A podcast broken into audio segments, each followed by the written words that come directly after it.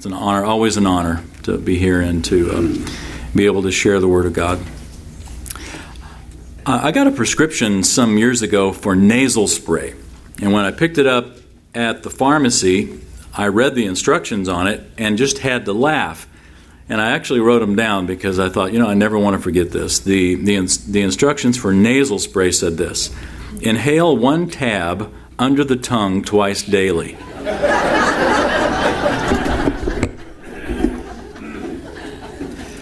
Read that a couple times and it still didn't make sense. And I thought, you know what, I'm not going to do that. I don't know how to do that. Nasal spray.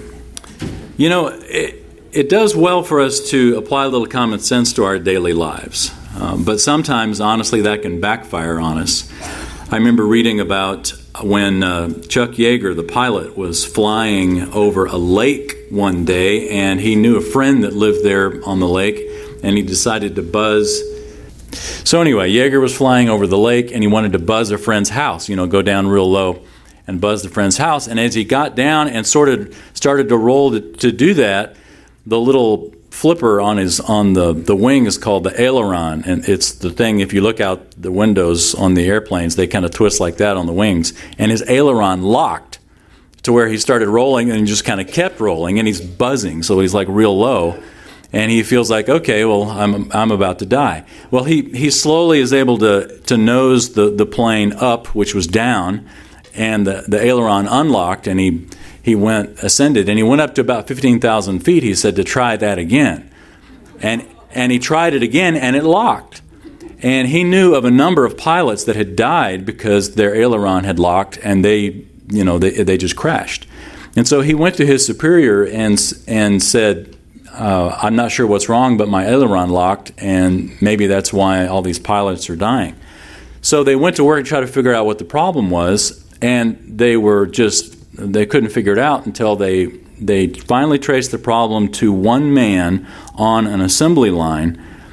He um, he assembled a bolt on the aileron cylinder, but he installed the bolt upside down because he said everybody knows that or no, he installed it right side up because he said every, everybody knows that the bolt shouldn't be installed upside down, even though that's what the, the plans required.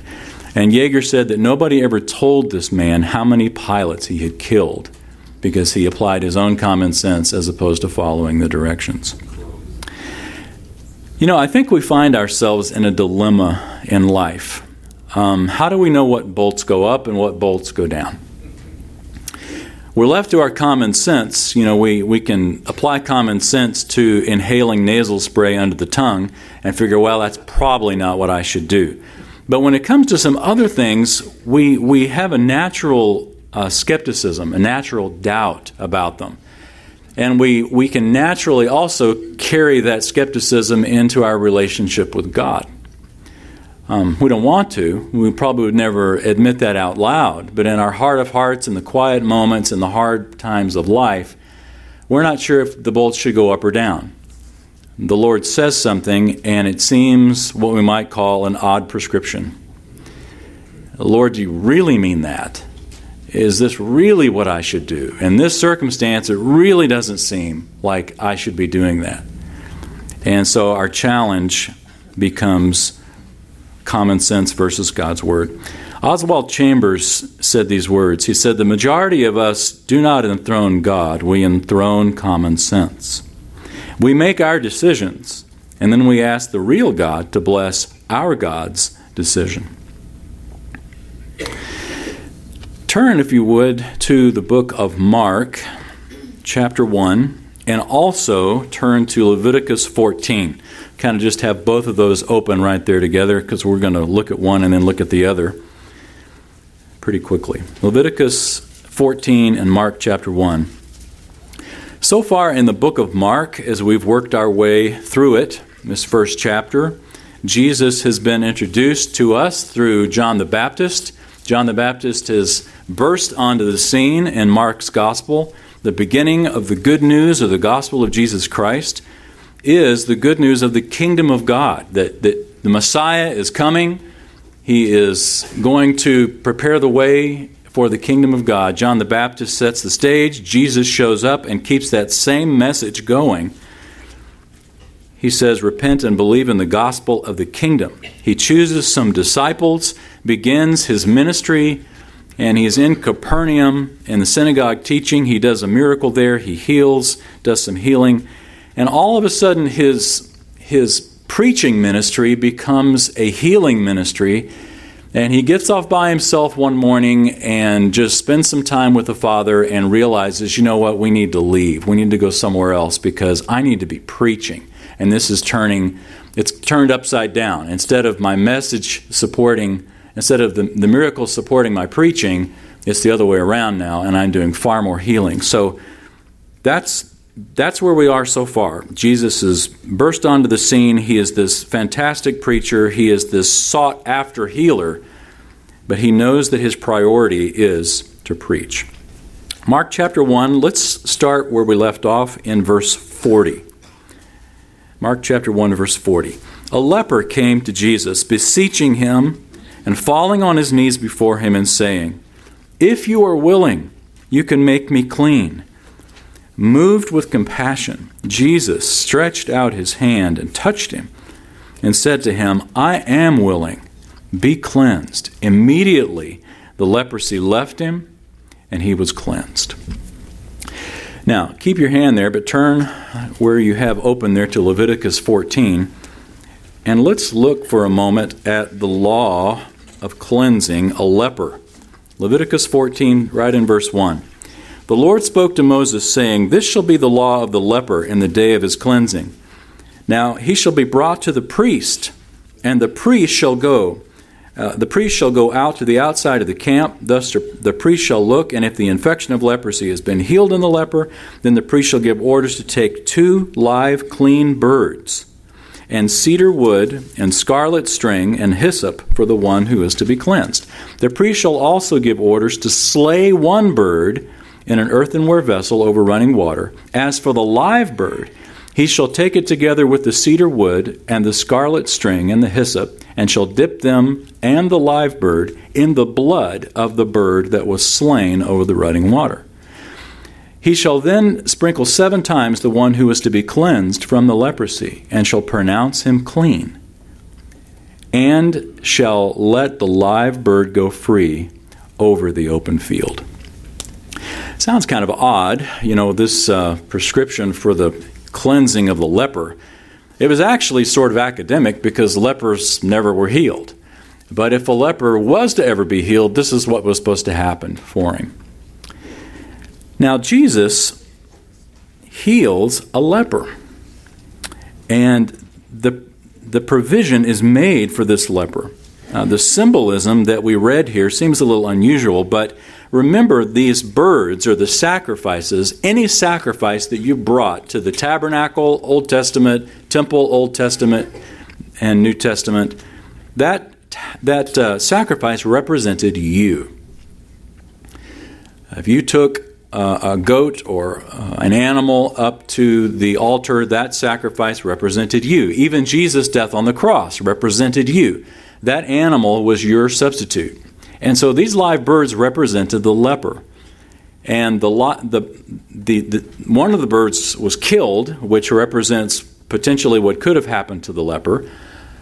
Another bird was left alive, and it's almost like you've got this, you've got your life in God's hands, and God chooses to have mercy. And it sort of pictures what Jesus, how Jesus responded in Mark, where he says, I am willing. You know, it can go either way. There can be the dead bird or the live bird. The leper can go either way. But God has chosen mercy, and the dead bird, of course, uh, you know, the dead bird's dead. And then the live bird, not only is he alive, but he gets to go free. He gets to fly. If you think about the sacrifice of Jesus in a way, it sort of mirrors those birds. Uh, there was a death, but there was also life and ascension.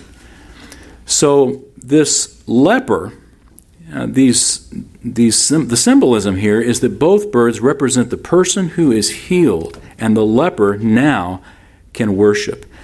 Notice back in Mark chapter 1, the leper's request wasn't to be healed, but was to be cleansed. Obviously, in order to be cleansed, you have to be healed, but his goal, his, his passion, his desire was to be cleansed because once you're determined that you're clean, now you can go into the temple and worship the Lord. His desire was to come into God's presence once again. And so Jesus reaches out, touches him, and the man is cleansed.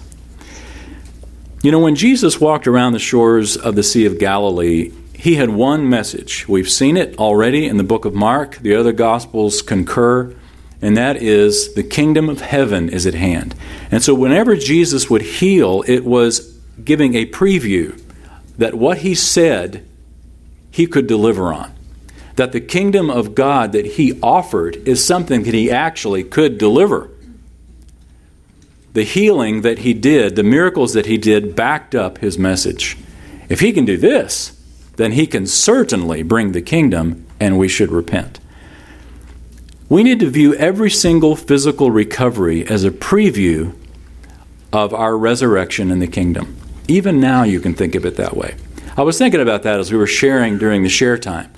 Notice how many of the requests or the praises that came had to do as a result of physical illness or physical suffering.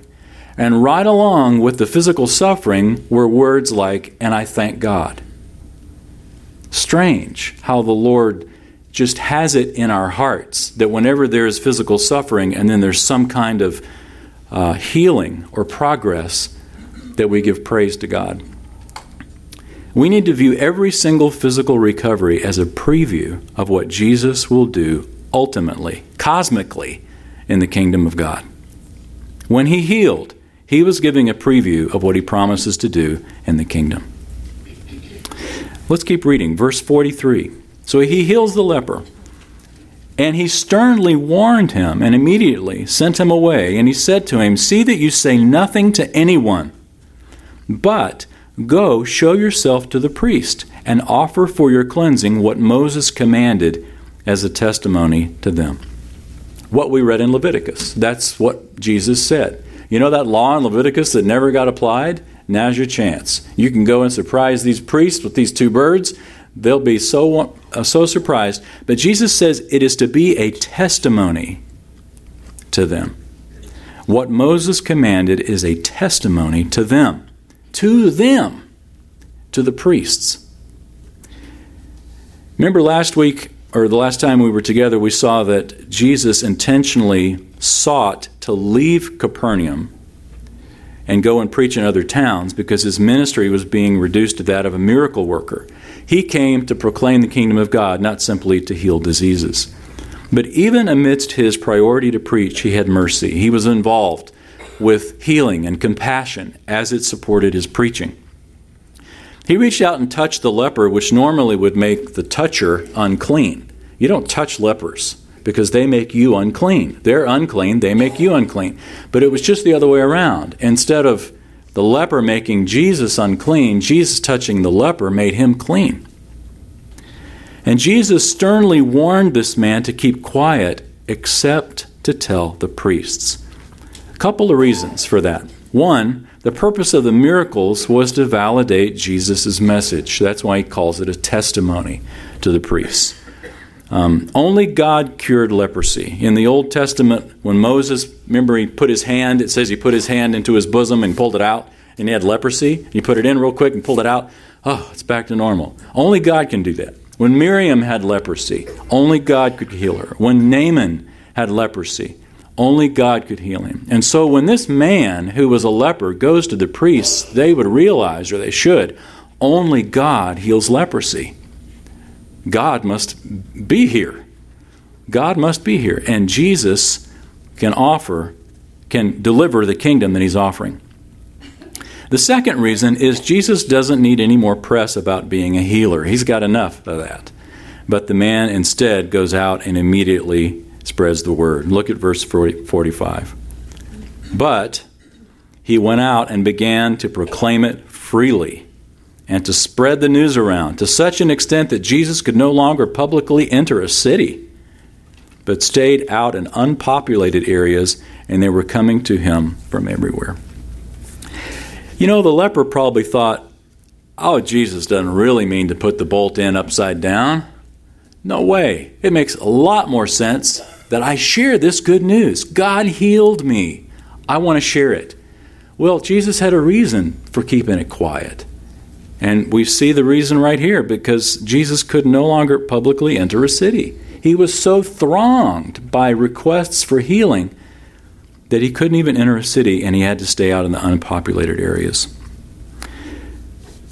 Mark is telling us that the man didn't just tell a couple of friends, but this his direct disobedience hindered the work of God. Hindered the work of God. You know, like that guy with the bolts on the airplane, it seems a small thing to just put, put the bolt this way instead of that way, but it actually took lives as a result. This man may have thought, that's not a big deal. I don't need to go to Jerusalem and proclaim it to the priests. I'll just proclaim it right up here. You know, we want a, a testimony. I can give testimony. I'll do it right here. But it kept Jesus from being effective in those areas. So here's a principle that I want you to consider and think about a lesson for life. Disobedience, even with the best intentions, doesn't bring the best results. Disobedience with the best intentions doesn't bring the best results. God knows why He gives us the commands, even when they make no sense. If Jesus Christ had handed me that uh, nasal spray to go under my tongue, I, I'd have done it. But that would have been really weird. But I'd have done it because Christ did it. Um, Henry Blackaby told this story. Listen to his words. Henry Blackaby. He writes The first funeral I ever conducted was for a beautiful three year old. She was the first child born to a couple in our church and the first grandchild in their extended family. Unfortunately, she was spoiled. While visiting the little girl's home one day, I observed that she loved to ignore her parents' instructions. When they told her to come, she went. When they said sit down, she stood up. Her parents laughed, finding her behavior cute. One day in their front yard, the gate was inadvertently left open, and the parents saw that their child escaped out of the yard and was heading toward the road. To their horror, a car was racing down the street. As she ran out between the two parked cars, they both screamed at her to stop and turn back. She paused for a second, looked at her parents, and then gleefully laughed as she turned and ran into the path of the oncoming car.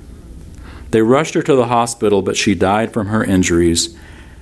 Blackaby says, As a young pastor, this was a profound lesson for me.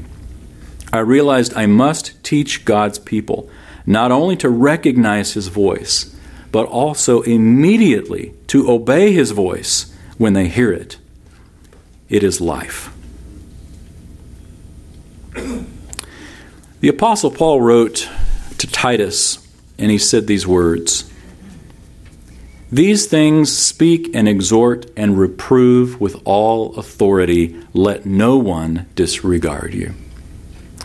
The word there for disregard means to think around. Literally, that's what it means. Let no one think around what you're saying.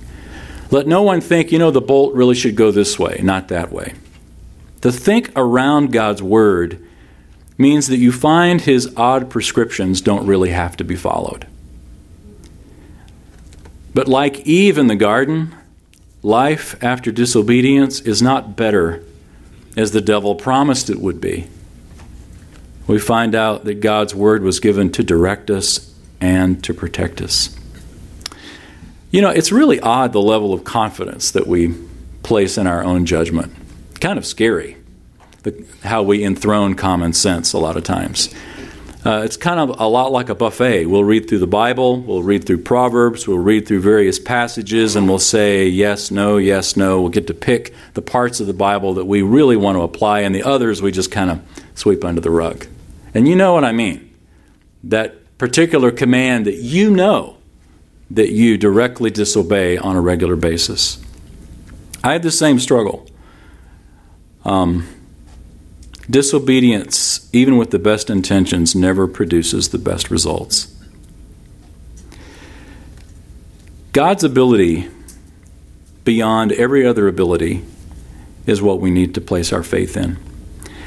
Not our own ability, not our own level of confidence. you know, we'll trust God. For example, the leper. The leper trusts God. Lord, if you're willing, you can cleanse me. He believes Jesus can heal him, and Jesus does. And yet he doesn't believe Jesus to not tell anybody. We're the same way. We'll, we have no problem trusting Christ for eternity, but somehow I'm just not sure how I'm going to make it through the week. It seems odd, isn't it, to have that contradiction? That our trust in Christ for something that we don't know about uh, experientially, and yet we really trust, struggle to trust Christ for the things that we do know. Well, as we come to chapter 2, we see Jesus once again giving what seems like an odd prescription. Chapter 2, verse 1. When he had come back to Capernaum several days afterward, it was heard that he was at home. Can you guess what's going to happen? Verse 2. Many were gathered together so that there was no longer room, not even near the door, and he was speaking the word to them. And they came bringing to him a paralytic, carried by four men. Being unable to get to him because of the crowd, they removed the roof above him. And when they had dug an opening, they let down the pallet on which the paralytic was lying. How'd you like this to happen at your next koinonia group? They tear the roof off your house. This was Peter's house. The context of uh, Mark chapter 1 we know that it's Peter's house. It says when he had come to Capernaum, when he was at home, it was Peter's house. And so uh, Peter's there, and these people come, walk up onto the top of, of the roof where Jesus was, and they tear the roof off. Well, it's not as bad as it sounds. Actually, every fall, these roofs had to be typically replaced anyway. So it's not a major deal. But still, can you imagine? These friends had such faith in Christ's ability that they bring their friend, this paralytic, carried to him. The leper's message created crowds, all intent on doing one thing having their physical needs met. Um, the archaeological discoveries in Capernaum revealed these houses made of the walls are made of basalt rock. If you go to Capernaum today, you can still see those basalt rocks that form the outline and the shape of the houses but the, the roofs were made of uh, support reeds, branches with mud, and it would be very easy to tear it up and fairly easy to repair it. The men came for this man's healing, clearly, but look what Jesus said. Verse 6, uh, verse 5. And Jesus, seeing their faith, said to the paralytic, Son, your sins are forgiven. Your sins are forgiven. That's not why they came. Your sins are forgiven. I remember uh, reading a book that Joni Eareckson Tada wrote uh, some years ago. It was on suffering. I don't remember exactly the title. The Sovereignty of God and Suffering, something like that. It was a great book. But in the opening chapter, she talks about the fact that um, a friend of hers at the time came up and said, You know, Joni, if you just had enough faith, you could be healed. And, uh, you know, Joni listened to him. And then she turned to this passage and she said, You know, this actually says that it was their friend's faith that made the difference. She says, You're the reason I'm not healed. Nothing like the truth to tear down what seems like a good argument. Have you seen that commercial on TV uh, car commercials, car insurance commercials are the best commercials. Not the Geico thing, but you know some of the others. Like one of the ones that I thought was really creative was it, it starts off and it shows this lawyer sitting across the table from a guy in prison, and the lawyer's on the phone. He goes, "Uh huh, uh huh," and then he smiles and he looks over at the prisoner and you know gives him a thumbs up, and he hangs up the phone and the prisoner goes, So what's, what's the good news? Am I out of here? And the, and the lawyer said, No, I just saved $1,000 on my car insurance. and I, when I saw that commercial, I thought of this passage because that is not what the lawyer was there for. The lawyer was there to help the prisoner. When these people brought the paralytic to Jesus and Jesus said, Your sins are forgiven, well, that's nice, but that's not why we're here. We're here to get this guy healed. It was an odd prescription, wasn't it? I, thought about that also when I go to the doctor, how weird it would feel. Imagine you go in the doctor, you're sitting on his table, they just have taken an x ray. He comes in with the x rays in his hands, closes the door, and says, Well, I got good news for you. Your sins are forgiven. You kind of look at him and think, That's great, doctor, but you know, how's my, how's my arm or, or whatever it was that you're there for? These men didn't bring their friend to Jesus to have his sins forgiven, but Jesus dealt with the man's greater need first. This was right in line with Jesus' priorities that he revealed back in chapter 1. I am here to proclaim the kingdom of God. The healing supports that. It's not the other way around. So I'm going to deal with first things first. Friend, your sins are forgiven. If your doctor told you that, you'd almost be offended. Who are you to tell me that, doctor? And that was exactly the response of the scribes. Look at verse 6. Some of the scribes were sitting there and reasoning in their hearts. Notice they don't say it out loud, in their hearts. Why does this man speak that way? He is blaspheming. Who can forgive sins but God alone? Immediately, Jesus, aware in his spirit that they were reasoning that way within themselves, said to them, why are you reasoning about these things in your hearts? Which is easier, to say to the paralytic, Your sins are forgiven, or to say, Get up, pick up your pallet, and walk? They were saying, Who can forgive sins but God alone? And Jesus kind of tips his hand in, in a way because he also says, the implication is, and who can read minds but God alone? I know what you're thinking, and he tells them exactly what they're thinking.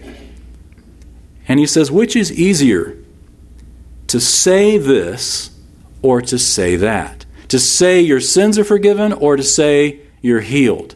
Well, obviously, it's easier to say that your sins are forgiven because who knows? Maybe they are, maybe they aren't. But if you say, get up and walk, buddy, you'd better deliver or you're a false, you know, a false prophet. It's a lot easier to say this as to say that. Their statement is correct. Only God can forgive sins. And if that's the case, you got one or two choices here. Jesus is just talking big, or Jesus is God. So, Jesus' words are either very outrageous or they are incredibly wonderful. The purpose of the miracles, remember, the purpose of Jesus' miracles was not just compassion, but it was also validation of his message. That's why he says this. Which is easier to say this? Which is easier to say, this or that? But in order that you may know, he goes on, verse 10. But so that you may know that the Son of Man has authority on earth to forgive sins, he said to the paralytic, I say to you, get up, pick up your pallet, and go home. And he got up and immediately picked up the pallet and went out in the sight of everyone, so that they were all amazed and were glorifying God, saying, We have never seen anything like this. Jesus said, In order that you may know. Know what? That Jesus has authority to forgive sins. How is it that Jesus, before the cross, has authority to forgive sins. On what basis can he forgive sins? I mean, he's not yet died on the cross. How can he just willy nilly go around forgiving sins? There's not even a sacrifice made here, and he says, Your sins are forgiven. Jesus forgave sins in the same way that the Old Testament, sacri- the Old Testament sins were forgiven. Remember, we talked in the past about um, sins forgiven on credit. All Old Testament sins were forgiven or credited to them as righteous because they believed, looking forward to when Jesus would ultimately pay the bill on the cross. The same is true here. Jesus says your sins are forgiven, basically, on credit, because here in a few years I'm going to take care of that down in Jerusalem. Jesus is able to forgive sins on the basis of what he knows he will do. And this man's sins are forgiven. And the fact in order that you may know that Jesus has authority to forgive sins. Not just that he has authority to forgive sins, but also that sins are forgiven. That's important. This man is healed, meaning this man is also forgiven. The miracle supported the message. His sins were forgiven. Now, I emphasize that because I also want to emphasize something about your life. How do you know your sins are forgiven? I mean, we read it in the Bible and we believe the word, but how do you know that your sins are forgiven? Uh, turn to Romans. Stay in, keep your finger in Mark, but turn to Romans, the very end of chapter 4. I'm, I know I've shared this before, and it won't be the last time either, because it is powerful. And if this is a couple of verses that you don't yet have in your mind, not, not even necessarily memorized, but certainly you know where to come anytime you doubt your salvation. Romans 4, verse 25. Paul writes these words He, meaning Jesus, who was delivered over because of our transgressions. So pause there for a second. Jesus died because of our sins. He was delivered over because of our transgressions. Keep going. And was raised because of our justification. In other words, Jesus' resurrection, the miracle of the resurrection, proves our justification. Justification means that our sins are forgiven, that we're right with God. And the very next verse, therefore, having been justified by faith, we have peace with God through our Lord Jesus Christ. If Romans 4:25 and 5:1 are not in your memory bank, please put them there. It's a great place for you to come back to. And I mention it here because it's the same idea. How did this man know his sins were forgiven? Jesus did a miracle. How do we know our sins are forgiven? Jesus did a miracle. He was raised from the dead. Paul says that he was raised because of our justification. So anytime you doubt that your sins are forgiven, Think about the resurrection. The resurrection is proof positive that your sins are forgiven. It's a great lesson on assurance. But notice also in this passage that odd prescription your sins are forgiven. He said that first before he healed him. Jesus forgave his sins before he healed his body. You know what? The same is true of you and me. Jesus is going to deal with your sins before he deals with your body. He has forgiven your sins by you placing your faith in him before he has healed your body. It's the same with you as it was with this paralytic.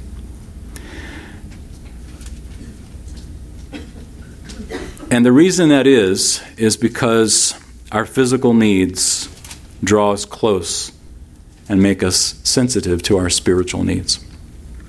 Here's the second principle while God cares for our physical needs, our relationship with Him is His first concern. While God cares for our physical needs, our relationship with Him is His first concern. Jesus came to, this paralytic was brought to Jesus and he dealt with his sins first. That was his first concern. When Peter and, and the companions in the end of chapter 1 came looking for Jesus and said, Everybody's looking for you, he says, Great, let's leave. Because my first concern is not just physical, it's spiritual. God cares for our physical needs, but our relationship with Him is His first concern. Think about what you pray for. Most of the time, we pray for our physical needs our immediate physical needs or those of our loved ones. Lord, I need money. Lord, I need healing. Lord, please help my friend in this particular circumstance. Physical, physical, physical, legitimate. But notice that the physical need, what are the physical needs causing you to do? Pray. Your physical needs and your physical struggle are drawing you to God, to your spiritual life. It was the same here. This paralytic was brought to Jesus, and Jesus blessed him spiritually before he blessed him physically. the same is true in our lives. Paul cried out to God several times to remove the thorn in his flesh, but God said, No, my grace is sufficient for you. Job cried out to God for relief, but God allowed Job to struggle only as long as it served his relationship with Job, or the other way around, as long as it served Job's relationship with God. Our physical life is what God uses for our spiritual life. Jesus is going to give you some really odd prescriptions in life. You're going to read through the Gospels, you're going to read through the, the Word of God as a whole, and see some really unusual things. He told Peter, you can think of several, he told Peter, go to the lake, throw in a hook, not in any bait, just throw in a hook. You're going to catch a fish. Inside that fish is going to be a coin. You can pay your taxes. That sounds like an odd prescription, but it worked. It worked. Um, don't you wish it worked like that come April 15th? Let's just all go fishing. Take care of it. But God, God's going to give you some odd prescriptions. You're going to want to put the bolt in upside down instead of right side up, or vice versa. Jesus told the man who had been cleansed, Don't tell anybody, only tell the priests. Jesus told a lame man, You're forgiven. This week, you're going to be tempted to directly disobey something that doesn't square with your common sense. Your physical struggles are the means by which God strengthens your spiritual life. So when you struggle physically, remember that. God is drawing you close to Him. It seems like an odd prescription, but in reality, it makes the most sense that we are never really, truly satisfied until we're living as until we live as we're created to live, and that's in relationship with God. Initially, Mark has worked his way through this first chapter and the beginning of chapter 2 to introduce us to a Messiah who is not primarily bent on spiritual freedom, uh, on political freedom, but on spiritual freedom. Think about our, our own lives and our own needs, and as best we can in our quiet moments with the Lord, let's also refocus our focus. It doesn't mean that the spirit, the physical doesn't matter, or that the political doesn't matter, or that anything in this life that we're really struggling over physically doesn't matter. But all of those things are used by God to draw us close to Him and to draw our relationship with Him closer and closer. Okay, well, let's pray. Look, 10 minutes early. Fantastic. Father, thank you for this uh, text in the book of Mark. We're thankful for the Holy Spirit present with us to give us insight beyond mere words on the page. Thank you for the challenges that we have that draw us close to you and really force us to open our hearts to you. We love you, Lord. We love you. We trust you. And we desperately need you. Everybody in this room can think of friends and family and even personal needs that immediately lie below the surface deep needs, deep struggles, emotionally, personally, physically. And each of those things forces us to bow our head before you because we're helpless. Like the paralytic let down, couldn't even get to Jesus, had to have people bring him. We are that man. Before you, we are physically and spiritually bankrupt. And if you are willing, you can cleanse us. And you've revealed, not only in this passage, but in the Word of God as a whole, you are willing. You have provided all that is necessary, first and foremost, for us spiritually, through your death on the cross, but also for us physically. As, a, as the physical healings that we see in the Scripture give testimony and even the small physical healings that we enjoy in this life are all simply preludes to the wonderful resurrection that we will enjoy in the kingdom of God when Jesus reigns on this very earth and we serve him. Refocus our minds, Lord, to keep the first things first this week. We pray in Jesus' name. Amen.